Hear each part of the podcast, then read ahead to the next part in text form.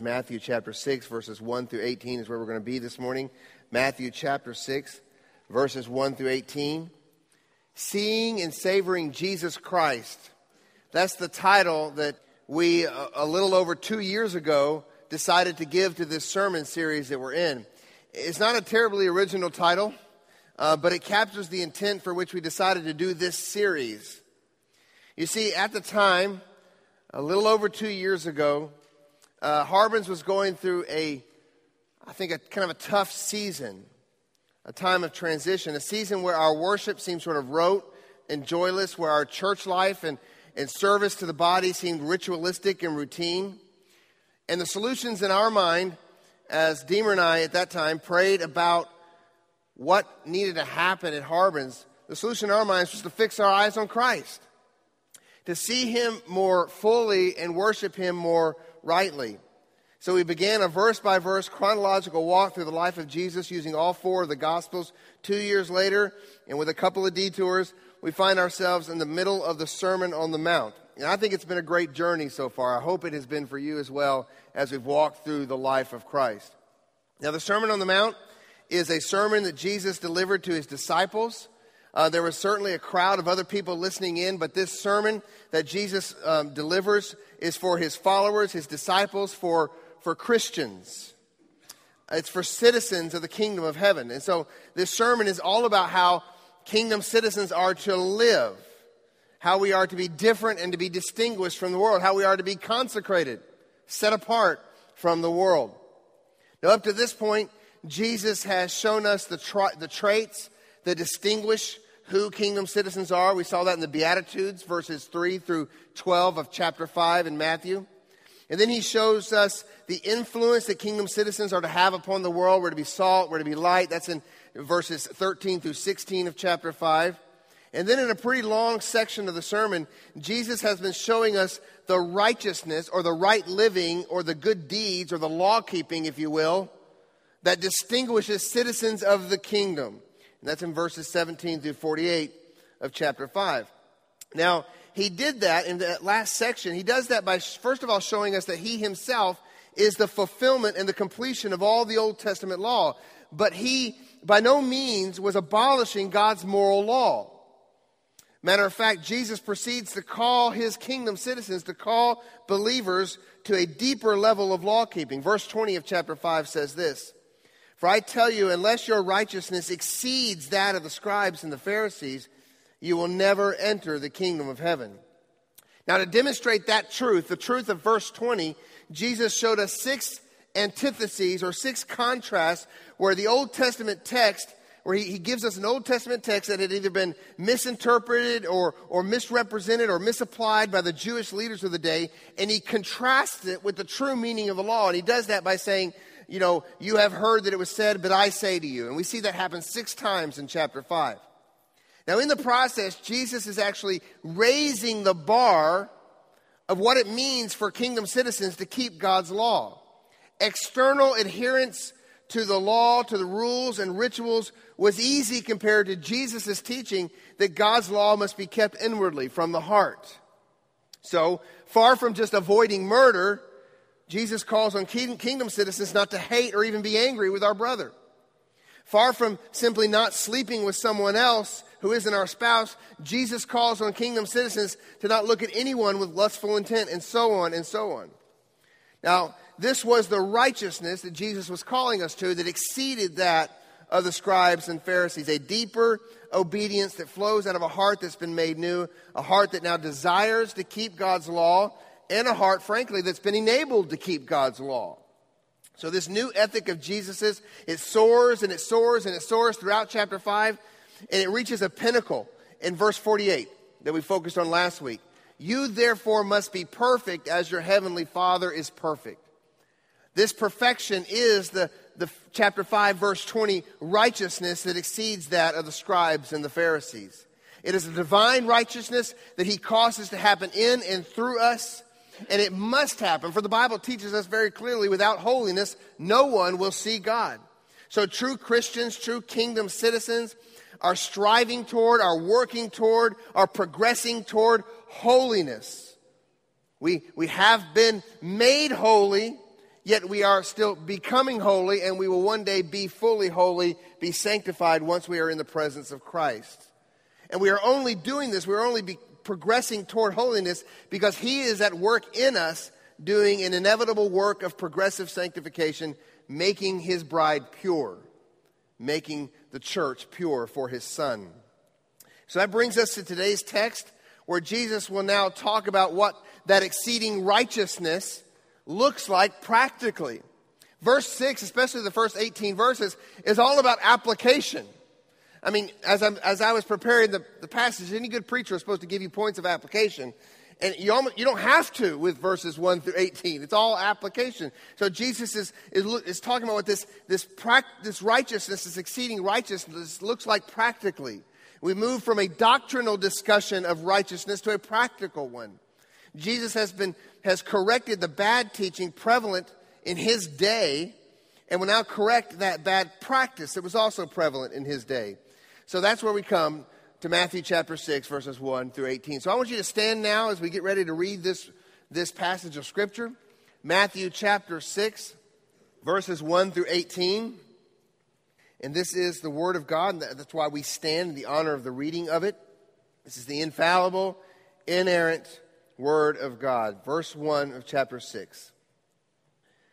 Beware of practicing your righteousness before other people in order to be seen by them, for then you will have no reward from your Father who is in heaven. Thus, when you give to the needy, sound no trumpet before you, as the hypocrites do in the synagogues and in the streets, that they may be praised by others. Truly, I say to you, they have received their reward.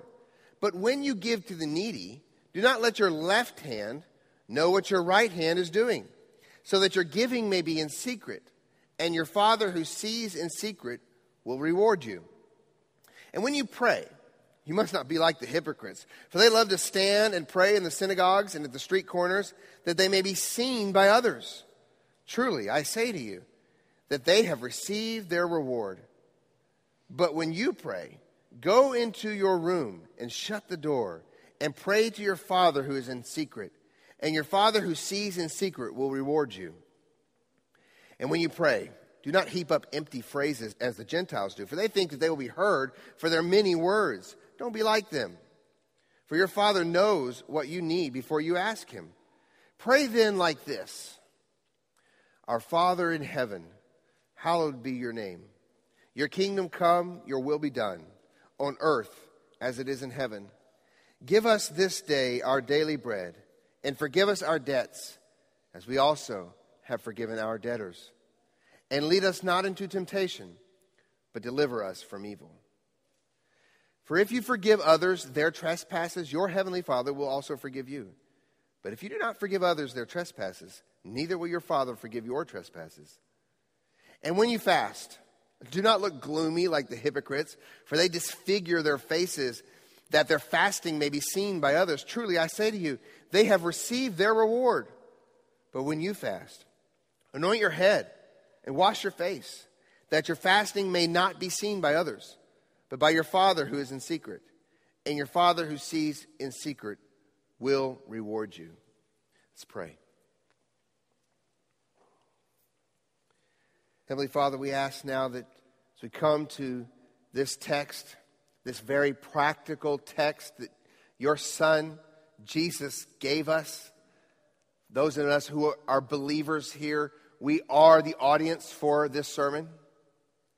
So, Father, I pray that first of all, you'd keep us from being tempted to think that Jesus is talking about hypocrites outside the church. He is talking about those inside the church. So, Father, help us to see this word is for us. So open up our ears to hear. Open up my mouth to speak. Lord, I pray that your word would function as you say it does in Hebrews as a double edged sword this morning, penetrating to the depths of our soul to expose any hypocrisy that we may be bringing into the building this morning. So, God, we ask that you would do this work in us. We thank you for your word. I pray now that you would bless it as I preach it. We pray this in Jesus' name. Amen. Please be seated. All right, I'm going to put a, um, an image on the screen here, and I want the kids to tell me what kind of bird this is. What? A peacock. Okay, that is a, a peacock. Have any of y'all ever seen a peacock? Right? They're beautiful, aren't they? I actually have a, um, a peacock feather here, and uh, it's beautiful feather. And this is part of the, the tail feathers of a peacock. Now, you see there in the picture, the peacock will shoot these tail feathers up uh, now, the purpose of that is to attract a mate. Okay, so he wants to look sharp. So he puts the tail feathers up, and, uh, and he's beautiful with those tail feathers. Now, let me ask you a question, though. What is the purpose and design of feathers? Okay, obviously, it does help Mr. Peacock here attract a, a young lady peacock, but what are the, what's the purpose of feathers? Okay, they're, they're, they, they're ingeniously designed, not evolved, they're ingeniously designed to help birds fly. Very lightweight. Um, it's part. It's the essential part. Besides birds just having wings, feathers are an essential part of, of, of how God has created them to help them fly. Let me ask you a question about a peacock. Do peacocks fly? No, peacocks are a flightless bird. Okay? His feathers all right, only thing they function is to draw attention to himself. That's the sole function of the peacock's feathers. Beyond that, they don't get him anywhere. Well, they may get him somewhere, but they don't get him flying anywhere. Okay? The peacock's feathers don't serve the purpose of helping him fly through the air. Now, I'm using that as an illustration this morning as I think about this, um, this passage of Scripture because I think a lot of people come into the body of Christ and into the church and they act like peacocks. They spread their feathers for everyone to see their holiness and to see their acts of righteousness and to see their good deeds. When in reality, those good deeds are empty. They accomplish nothing. All they do is draw attention to themselves. And that's what Jesus is talking about in this passage of Scripture today. That there is a great temptation for those who are in the body of Christ to give in to hypocrisy. Verse 1 of this passage of Scripture, the very first word Jesus says is beware. Beware. Watch out. Be on your guard. Like a sign on a fence warning us that there's a vicious dog on the other side. We need to heed Jesus' words. All of us need to see the warning sign at the beginning of chapter 6. Every single one of us need to see the beware. What's he warning us against? Well, remember the previous verse, and there weren't the chapter divisions in, in, in, the New Testament. Those are given to us later to help us navigate our Bibles. So the preceding verse, we need to think that, that the thought process just continuing. Verse 48 says, You therefore must be perfect as your heavenly Father is perfect. And upon saying this, Jesus then says, Watch out. Beware. Be careful. Why? Here's why. Because where there is a great focus on holiness, there will always be a great temptation to hypocrisy. Where there is a great focus on holiness, there will always be a great temptation to hypocrisy. When men and women are called to holy living, they are inevitably tempted to fake that living. And so Jesus knows that. He knows our sinful nature. He knows how we're going to hear his words and then try to put on a show. Jesus knew we'd hear his call to holiness and then try to do it in our own strength and fake it. So he says, Beware of how you practice the righteousness you are called to. Beware. So in verse 1, Jesus is laying down, in this first section here, verse 1 is, kind of an introductory section of this whole passage. Jesus is laying down the main principle that he's communicating, namely, that our acts of piety or acts of righteousness or, or um, if we want to call them good deeds, we can call it that. That's how I, I worded it in the kids' notes that these acts of righteousness must be properly motivated and properly aimed. Matthew 6 1, when he says beware, he says, Beware of practicing your righteousness before other people. Okay, that's the motive. To be seen by them. For then you will have, and this is the aim, no reward from your Father who is in heaven. So these verses that follow, verses 2 through 18, consist of this principle in verse 1 being fleshed out. So now, before we get into those verses, you might be wondering if you've been listening to the Sermon on the Mount, didn't Jesus just say way back in chapter 5, verse 16, didn't he just say this? That we are to let our light shine before others so that they may see our good works and give glory to our Father who is in heaven? And yet here he's telling us to, to practice our righteousness, not to practice our righteousness before other people in order to be seen by them. So, so what is it? Are we to do good deeds and acts of righteousness before other people or not? And are we to be seen by them or not? Well, it all has to do with what I just said our motive and our aim. Jesus is in no way saying that we are not to be righteous publicly. He's not saying that we are, we are not to worship corporately. What he is saying is that we are not to do any act of piety hypocritically. You see, in verse 16 of chapter 5, the motive and the aim of our actions is God's glory, right? But the hypocrites in today's passage make the motive and aim of our actions our glory. Furthermore, in chapter 5, verse 16, Jesus has just spoken about persecution. So he's urging us not to fear man's anger and be willing to act openly for the Father's glory. But here, Jesus is urging us not to love men's applause and be tempted to act for our glory. As one commentator put it, we are to show when tempted to hide, and we are to hide when tempted to show our righteousness. With that, let us take, an exa- t- take a look at these three. There's three examples here that Jesus gives us regarding piety or acts of righteousness. They're giving, prayer, and fasting. And these were and still are the core practices of Jewish piety. Now, by piety, again, I simply mean our religious practice, our good deeds, or our acts of righteousness. Now, the three examples here are arranged into three sections that follow the exact same structure and the exact same wording. The section on giving is verses 2 through 4. The section on praying is, is verses 5 through 6. And then the section on fasting are verses 16 through 18. Now, verses 7 through 15 are an extrapolation or an extension, if you will, or an extended application of what Jesus is teaching us regarding prayer. So that, that in that extension section there is the, is the famous Lord's Prayer that we're very familiar with. Now, I'm going to tell you how I'm going to approach this. Today, I'm simply going to focus on those three sections verses 2 through 4, verses 5 through 6, and verses 16 through 18. Next week, we'll go back and we'll look at that, that extrapolation, that extra teaching Jesus gives us on prayer. Matter of fact, we'll do that for the next six weeks. We're going to take a long time to look at the Lord's Prayer. And that'll take me right up to the date that I'll be going on sabbatical. So we'll finish through the Lord's Prayer through the end of chapter 8, verse 18 of chapter 6, um, before we press the pause button on this series. But as for today, let us notice some things from this text. Here's the first thing I want us to observe the expectation that Jesus has regarding our acts of righteousness.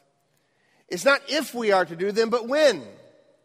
Notice the expectation that Jesus has regarding our acts of righteousness. He says this Thus, when you give to the needy, when you give, when you pray, when you fast, these acts of righteousness that Jesus is talking about are not optional.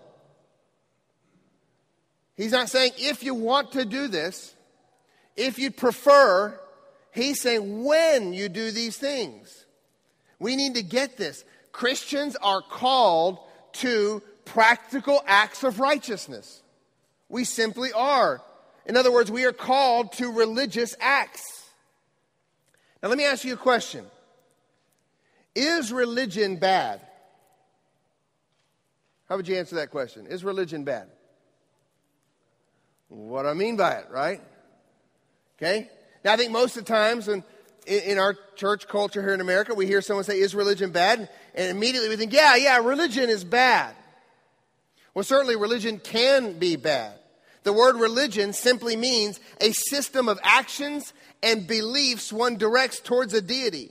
Of course, there's many false religions in the world. I would dare say that everyone is religious, because everyone worships something. And so even the atheist has a system of actions and beliefs that he has directed towards himself. So acts of religion can be bad. In Christian circles, we often say, I don't have religion, I have what? A relationship. That's a, that's a great Christian cliche. But like most silly cliches of our pop Christian subculture, it has half truth and also half false in it. I'm amazed that many American Christians have more of these cliches memorized than Scripture. Okay, I don't have religion, I have a relationship.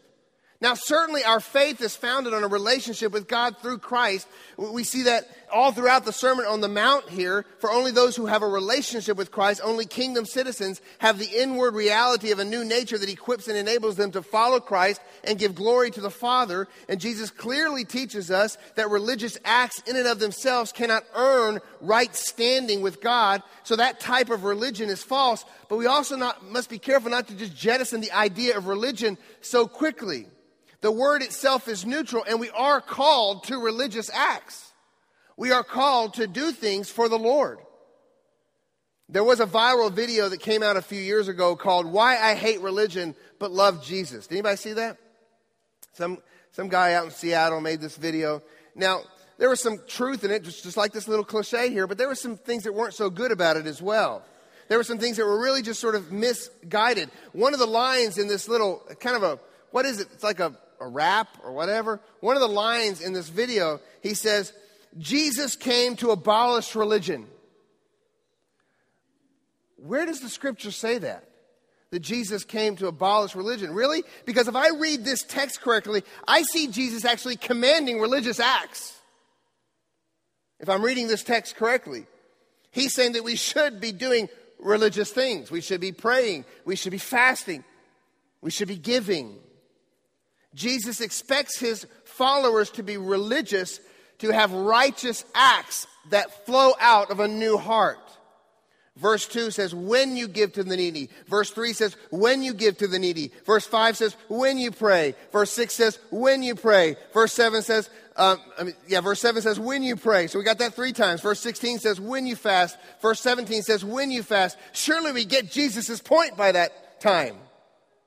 That these things are expected. This isn't if you or in case you or perhaps you will, but when you, when you do these things, we do acts of righteousness because of our relationship. So, so it's not that I don't have religion, I have a relationship. I have true religion because I have a relationship. Someone make that bumper sticker, please. Let's get our cliches fixed. John 14, 15 says, If you love me, you will keep my commands. Not if you love me, you don't have to do nothing. You just hang out and be settled in the fact that you love me. And start loving other people too. If you love me, I've got some words to you. I have some commands. I have some expectations. Do them. If you have a relationship, you will have religious acts. You will have religion acts of righteousness. James himself says, religion that is pure and undefiled before God, the Father, is this to visit orphans and widows in their affliction and to keep oneself unstained from the world. So if Jesus came to abolish religion, what on earth is James talking about? I think our Mr. Viral Video dude got it wrong because we order our lives along cliches instead of the Word of God.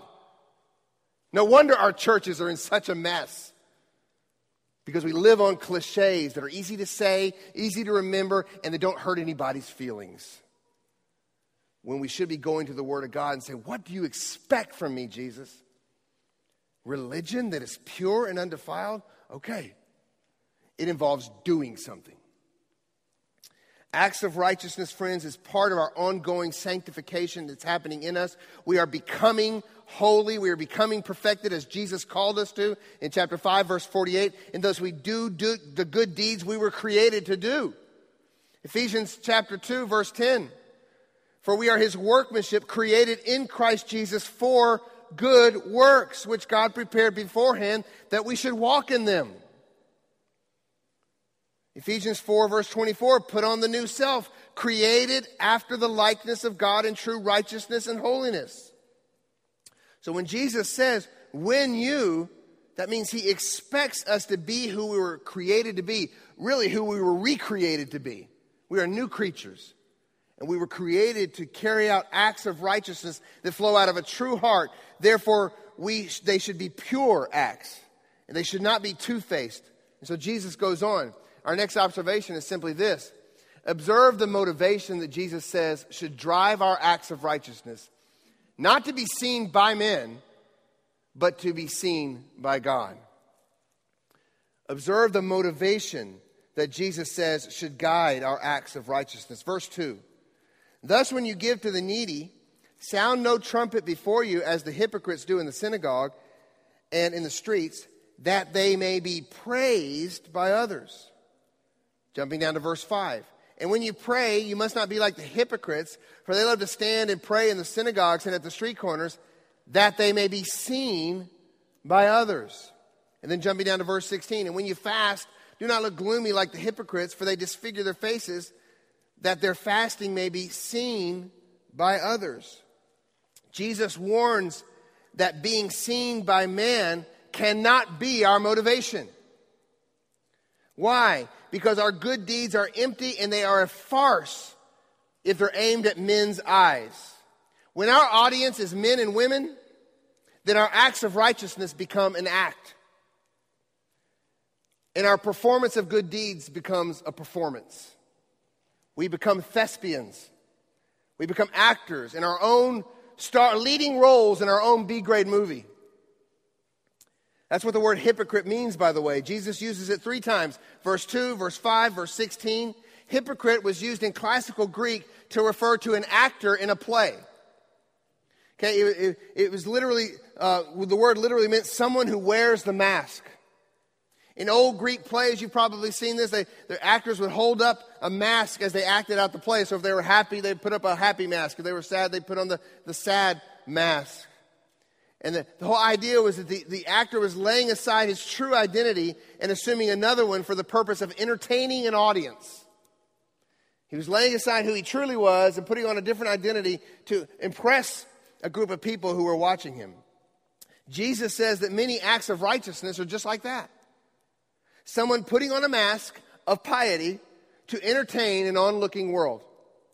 Now, let me remind you who Jesus is talking to here, as I already have this morning. He is talking to Christians, he's talking to kingdom citizens. Jesus knows how tempting this is going to be, not necessarily for unbelievers, but for us. Non believers can only do good deeds for themselves, they can't do them for the glory of God anyway. So, Jesus is speaking to Christians here. We must be different. Now, what is the most common complaint leveled against the church? Church is full of hypocrites, right? The church is full of hypocrites. Sometimes that's an unfair assessment. For those who level that claim are usually hypocrites themselves and just looking for an excuse to hate the church. But in many ways, it's a very true assessment. Far too many of those who claim to be Christ's followers are simply putting on a show from week to week. We give into it when our religion or our acts of righteousness become an ostentatious, a self focused show. Matthew 6 2. Thus, when you give to the needy, sound no trumpet before you. So here, Jesus is warning us against those who sound a trumpet before they give to the needy. Now, some scholars believe this refers to a, a trumpet shaped reciprocal device, some sort of device that received the offering in, in, the, in the temple. And so it would make noise. It was made out of metal. It was like a trumpet. It would make noise as you drop the money in. So someone trying to gain attention might drop a lot of money, bang, or throw the coin really hard for themselves. Who knows? Other scholars believe this. Actually, there were actually times when out in public a trumpet would be sounded when it was time to give alms to the needy. So that way the needy would know the money's being given out and the rich would know to show up and give out some money. But really, uh, neither one of those two ideas have a whole lot of evidence uh, outside of the scriptures. Uh, it may be that Jesus is simply using a humus exaggeration here, like we would say, don't toot your own horn. Regardless, the point is clear. Don't make a show of your religion. Don't turn your good deeds into a production. Don't call a press conference for yourself. Verse 5 The hypocrites love to stand and pray in the synagogues and at the street corners that they may be seen by others. Again, this is, is, is not invalidating public prayer or congregational prayer or praying with others publicly. It's a warning against making our prayer a show, and that can happen in a congregational gathering, but that can happen when you're just praying with other people. That can even happen when you're praying by yourself. We make our prayers a show. You see, the Jews, like the Muslims today, had three, well, the Muslims have more, but the Jews had three set times in a day when they would pray. We see this in Daniel chapter 6. And, and some people, very much unlike Daniel, would strategically time their walk down the street for the time of prayer to happen while they're out in public. All right, it's about prayer time. I need to go outside. Start walking. And then the prayer time comes, and now they can fall on their knees and, and begin to worship on the street corner there where everybody can see them. Or they would be the first to, to, to, to want to be uh, called upon to stand up and to bring a prayer during the, at the synagogue. And then when it came to fasting, Jesus said, Do not look gloomy like the hypocrites, for they, they disfigure their faces that their fasting may be seen by others. The word disfigure literally means to make something disappear or waste away. Some practitioners in Jesus' day would actually darken their faces with ashes and make themselves look gloomier and make their, make their features look more sunken in. They wanted to look like they were wasting away and they wanted everyone to know it. These are just three examples of showy, ostentatious religion. But it can go way beyond, I think we all know, the, simply these three acts of piety. Certainly, there are many ways today that we seek vainglory. We want to be glory grabbers. I think our social media fascination, our social media fascination just feeds this, doesn't it? I mean, we want to have lots of likes, we want to have lots of followers, we want to have retweets, uh, we want to have I don't know, views and shares and whatever else it is. We want to put up an article or a comment or our own cliche and have people go, oh, that's amazing. Oh, that's wonderful. You're just so insightful. We love it. We eat it up. You know, another email pops, bloop. You know, someone liked your comment. All right, someone liked my comment. Because we're fools that love attention from the world. And then we even practice Facebook piety or, or hashtag piety. Save the children. Oh, oh, he really cares for the hurting children around the world. Oh, what a great guy. Well, I'm sitting there eating Cheetos in front of my computer. Foolishness. That's the world we live in today. It feeds the, the idol of self. Everyone, look at me. Look at me. I'm not, not actually out doing evangelism, but I sure do hashtag Jesus saves. That's the world we live in. Or we're tempted to participate in the latest spiritual fad that, makes us feel spiritual and look spiritual to everyone else. And so someone starts doing something else, it, it, it gains ground in the Christian community. Oh, well, you got to do this to be spiritual now. Okay, it's a certain diet, or a certain, certain food, a certain book you got to read. And even great things, good things like, like schooling your children at home, or good things like adoption, even, can become fads. I worry how many people that actually have the means to do it have actually adopted simply because it's a fad. Oh, adoption is really cool these days. Not only after I hashtag about it, I'm going to go do it. But you're still doing it for the wrong reasons. You're doing it because we want to be made much of. Everyone else is doing it. We also talk about ourselves a lot, how God is at work in our life, instead of genuinely desiring to know how God is at work within others in the body. We may lift up our hands in worship, not to worship an almighty God as a helpless child worshiping his father, but we may lift up our hands so that, well, the people behind me can see my hand up in the air and how, how holy I am. We say spiritual things like, I'll pray for you and never ever pray for the person. Why? Because we sound so spiritual to say, I'll pray for you. If we were just honest, we'd say, you know, I'm going to forget everything you told me in about five minutes, but, you know, I hope things work out. If we're going to pray for someone, pray for them. Don't put on this spiritual show. If you're not going to pray for me and the situation that's going on in my life, and you come and say, hey, I'll be praying for you, all right, if you're not going to pray for me, don't say that, please. I'd rather know who you really are instead of you sounding a trumpet about how holy you are. And I say that for myself as well. There's a thousand different ways we seek approval, we seek attention, we act like hypocrites. I'm not, and I'm not saying that any of these things I've just mentioned, well, maybe the hashtag and all the Facebook stuff, but no, most of these things are not necessarily bad things. I'm not saying that, that we're not to do any of these things any more than Jesus is saying you shouldn't pray, fast, or give.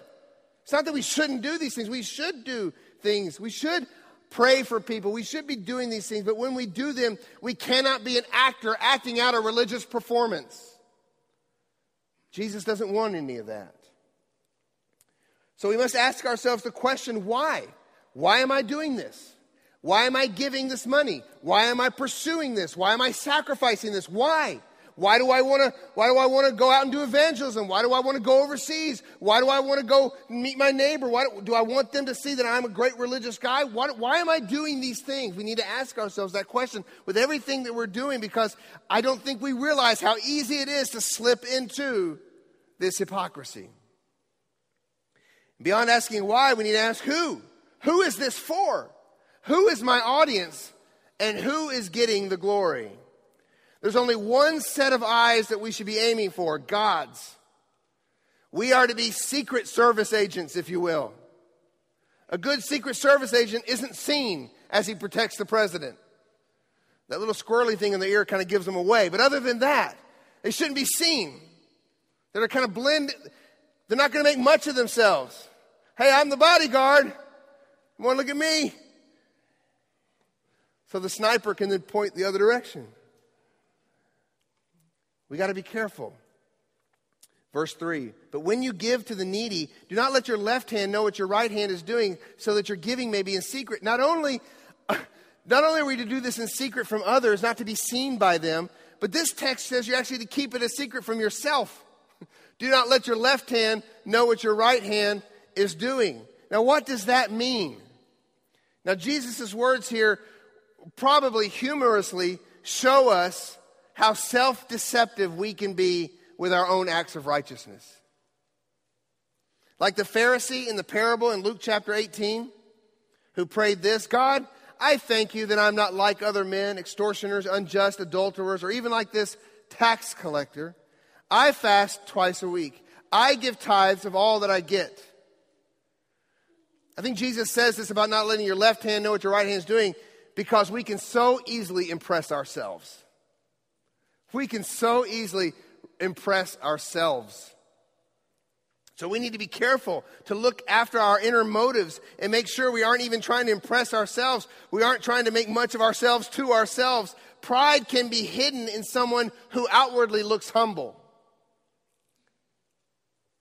Let me say that again. Pride can be hidden in someone who outwardly looks humble. It can happen very, very easily. We have to be on our guard. We have to be careful. So, to put do not let your left hand know what your right hand is doing in our vernacular today, maybe we'd say something like, when you give, don't pat yourself on the back. Don't pat yourself on the back. Don't be so impressed with yourself that your giving really makes you feel great. Maybe you're not making a show of it, but you walk home thinking, wow, I'm such a great guy. Don't do that. Verse 6 When you pray, go into your inner room and shut the door and pray to your Father who's in secret. The word room here is sometimes translated in our English Bibles as inner room or closet. The word actually denotes an inner storeroom in a, in in a traditional Jewish house. It was one of the few rooms that could be locked. So you get the idea here. Be secret, be very secret. Go to the inner room. And again, this is not saying we can't pray in public is saying that we need to be so on our guard against hypocrisy, so beware of our tendency to do good deeds in order to be seen, that we're willing to lock ourselves away if need be to keep from trying to make much of ourselves. Hide away in the innermost room and lock the door if you need to, so that you won't be praying to impress people. Sometimes the person putting on the show isn't fooling anyone but themselves. I think we've all been heard people pray and in ways that they try to elevate their rhetoric so high to some sort of lofty place, it feels like they're, they're reciting Hamlet to an audience. They don't talk like that. We're all guilty of this, and pastors as well, myself as well. Now, pastors have a tendency to do this, and I know I've done this, so I ask your forgiveness now.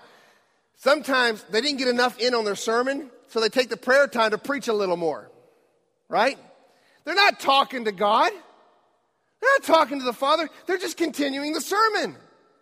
And they're going off and off. And I found myself doing that at times. I'm sitting here cl- closing in prayer, and I'm like, I'm not really talking to the Lord here. I'm just trying to get in a few more things. That's a huge temptation for pastors, and that's sinful. That's not how we are to pray. Humble brokenness should mark our prayers before the Lord, not some sort of attempt to impress others. Then we become a hypocrite. We might as well just be acting out a play. Instead, we should have prayer that flows out of a heart that's in love with God and not in love with ourselves. And we'll talk more about prayer next week as we get into the, into the Lord's Prayer. Verse 17 says, When you fast, anoint your head and wash your face, that your fasting may not be seen by others, but by your Father who's in secret. Anoint your head. Now, some people believe that Jesus is simply here teaching that we need to take proper steps of, of good hygiene and thus not draw attention to ourselves. But, but usually, anointing one's head with oil was symbolic, symbolic of gladness, of joy. So I think it means that instead of putting on gloom, put on joy. Get cleaned up and get happy. So you should give like you're giving to God alone. You should pray like you're praying to God alone, and you should be fasting like you're feasting with God alone. That's what we're called to. That's the true acts of righteousness that we're called to. The true Christian must not live for the adulation and the, the attention from the lips of other sinners, but must live for these words and these words alone. Well done, my good and faithful servant. That alone should satisfy us. So that leads me to my next observation this morning. Observe the aspiration or the aim. I used the word aim earlier. The aspiration that Jesus says should mark our acts of righteousness. Here it is not to receive the temporal excitement of men's applause, but to receive the eternal joy of God's approval. Acting in a play is a lot of fun. Uh, I had the chance when I was in high school to act in a play. I was in Oklahoma. How many of y'all have seen Oklahoma? Okay? I was cowboy number four. Okay? And I'm in Oklahoma. I had one line. I can't remember what it was. That's pretty bad. Something about Jed, you know, the bad guy. Um, and so Judd, is it Judd? Judd or Jed, whoever. Anyway, obviously I wasn't really uh, into the play, but I was in Oklahoma and it was a lot of fun. It was, it was a lot of fun to perform in a play. I mean, just all the, all the practices and being there with the other people. And then when the performance comes around, it's a blast. And, you know, there would be things sometimes that would mess up in the play and there had to be a little ad libbing or whatever. And those are great memories and that was a whole lot of fun. But it's only fun for a short while. It isn't real. Eventually the play ends. The stage lights dim.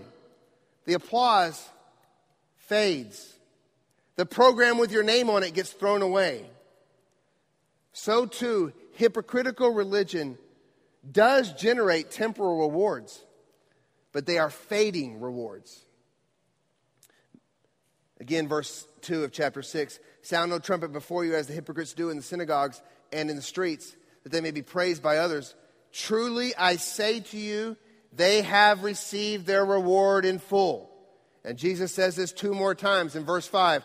Truly I say to you, they have received their reward in full. And then in verse 16 regarding fasting, truly I say to you, they have received their reward in full. Hypocrites are praised and they are rewarded and they love the reward.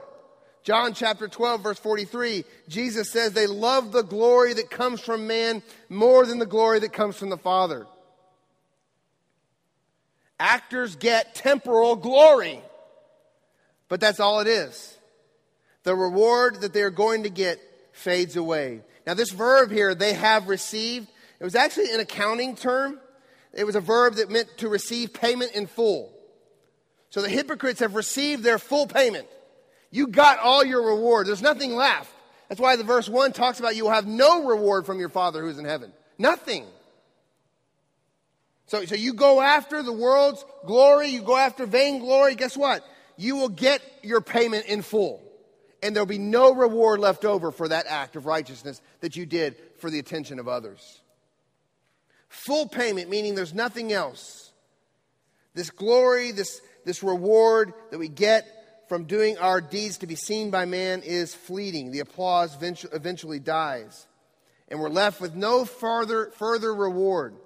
Now, for some true Christians who fall into periods of hypocritical religion, and frankly, we all do, what we are doing, we are squandering the rewards we are to get for those acts of righteousness. We are squandering them. We are doing what, the, what Paul warns the, the Corinthian church about in 1 Corinthians 3 verse 12, Paul's been speaking about the good deeds that we are supposed to be doing to build up the body. He says this Now, if anyone builds on the foundation, and the foundation is Jesus Christ, by the way, if anyone builds on the foundation with gold, silver, precious stones, wood, hay, straw, each one's work will be, become manifest, for the day will disclose it, because it will be revealed by fire, and the fire will test what sort of work each one has done. If the work that one has built on the foundation survives, he will receive a reward. If anyone's work is burnt up, he will suffer loss, though he himself will be saved, but only as through fire. Some Christians, true believers, are squandering away their reward by seeking the wood, hay, and straw of worldly attention and worldly applause. So now the question goes beyond why are we doing this? And who are you doing this for, but what are you hoping to gain? What are you hoping to gain? Earthly rewards that fade or the heavenly rewards of our Father? Each one of these three sections ends with this phrase And your Father who sees in secret will reward you. And your Father who sees in secret will reward you. And your Father who sees in secret will reward you. He will reward you your goal, your aim, your aspiration is not to get earthly rewards but heavenly ones. Ultimately, all of our righteous deeds, if they are true, they are for Him. Truly, I say to you, as you did to one of the least of these, my brothers, you did it unto me. That's what Jesus said. And if they are for Him, we seek the reward that can only come from Him. They are for Him, and the reward we get comes from Him. Now, some people struggle with the idea of rewards. Some people think we should serve God not to get any rewards. People say that it's just another form of selfishness, that we should serve God simply out of duty, simply because that's the right thing to do. If you want to believe that, that's okay. But your service to God is going to be joyless and dry, and you'll get burnt out. But your service to God is going to be fueled if you understand a proper vision of what rewards await a true believer. There's not enough fuel in duty to sustain you to the end. You need better fuel. You need delight. You need to delight in serving God because of the reward that comes from serving God. Jesus loves reward language. It's all throughout the scriptures. Eh, the epistles as well. We just read Paul speak of it. If you're struggling with the idea of reward, it's probably because you have a very puny understanding of what the reward is we're going to get for serving God. Don't imagine your reward is just a better version of earthly stuff. That's not your reward. That's silly. The reward God gives to his faithful ones is himself. The Christian looks to unhindered fellowship and worship and service to his master. Jesus says in the parable of the talents, enter into the joy of your master. That's the reward. We look to having unhindered fellowship and worship and service to our master. That's what we're working toward. If you just think heavenly rewards are, I'm actually going to have a car made of gold on a street of gold, you're a fool. You got to realize your reward is to be with your Father for all eternity basking in his glory and in his holiness and learning from him for all eternity. My friends, do you ever have that moment when you're listening to a sermon or you're reading the scriptures on your own and you just feel this great, almost rapturous joy overcome you as you're learning about God? And you're just sitting there going, oh, this is so good. Taste and see that he's good and you're enjoying it. Friends, imagine that times infinity for eternity. That's what you're going to get. Why on earth would you seek the applause of man when you could have the presence of the Father? The Christian looks towards this Colossians 3:23 says, "Whatever you do, work heartily as for the Lord and not for men." knowing that from the Lord you will receive the inheritance as your reward. You are serving the Lord Jesus. And what is our inheritance? We read about that in Revelation chapter 21, 1 through 4 earlier. It's the all satisfying joy of knowing Him and being with Him forever as new creatures in a new heavens and a new earth. He is our God and we are His people. So we do acts of righteousness for Him to receive the reward of Him. So let us desire a better country. That is a heavenly one. Therefore, God will not be ashamed to be called our God, for he has prepared for us a city. Don't be afraid of seeking the heavenly rewards. Don't be afraid of seeking a better country. Don't be afraid of seeking a heavenly city. Only make sure you know what the rewards actually are. Conclusion to this sermon, guys, is simply this Christians, beware. Beware of falling into an act. You may fool others, but you won't fool God. For the Lord sees not as man sees. Man looks on the outward appearance, but the Lord looks on the heart. Don't act like a peacock. Instead, live like the Apostle Paul, Galatians 1, verse 10. For am I now seeking the approval of man or of God? Or am I trying to please man? If I were still trying to please man, I would not be a servant of Christ. So that's simply the application for us believers. Beware. Beware. Let's examine ourselves. Let's examine what we're doing. And for unbelievers here this morning, the application is the same it is every week. Repent. Your good deeds are nothing more than filthy rags. They are useless peacock feathers. They can do nothing for you. They earn you the praise before men, but they earn you nothing before God. You are not doing good deeds that flow out of a relationship with God. Instead, you are doing them to earn favor with God, to impress Him. Friends, He is not impressed with your feathers. You are simply seeking your own glory. And Jesus says this in John 5 44 How can you believe when you receive glory from one another and do not seek the glory that comes from the only God? Stop seeking your own glory. Stop trying to win your way into heaven. Stop seeking to justify yourself. Instead, come to Jesus empty handed, poor in spirit, turn from your sin, and believe the good news. The good news that Jesus died for sinners. He took God's wrath on our behalf, and He gave sinners His own righteousness because He carried out every act of righteousness perfectly on our behalf. So come to him. He stands ready to forgive you, and he will make you into a new man or a new woman, out of whom will flow rivers of living water, ready to produce sincere and God glorifying acts of righteousness. So, sinner, come. Believer, beware. Let's pray. Heavenly Father, as we come to you right now and we close this time of the preaching and we get ready to go into a time of singing a a song here to you, Lord, and having a time of response. Lord, I, I just am reminded as we think right now, I'm sure all of us, Lord, are, can, can have things come to our mind that, that can become acts that we do instead of true, sincere worship. So, Lord, as we close the service and we sing, Lord, may we sing for an audience of one. May we sing for you, Lord. As we come here and we we give and people walk forward, which is a public act, to put money in the offering or to put a prayer request, Lord, if there be any motive in any of us that's to draw attention to ourselves, Father, I pray that your Holy Spirit would keep us in our seat. Let's come up and put that offering in quietly later if we're in any way tempted to draw attention to ourselves. So, Father, I just pray that you would do a work in us that we might see this warning sign and understand that because you, Father, through these words of your Son, Jesus, because you, Jesus, have called us to righteousness, and because we're still struggling with indwelling sin, we sometimes hear your call to righteousness and immediately begin to act like hypocrites. So protect us from that do a work in us to make us the men and women, the children, the boys and girls that you want us to be. New creatures doing righteous acts that flow out of new hearts.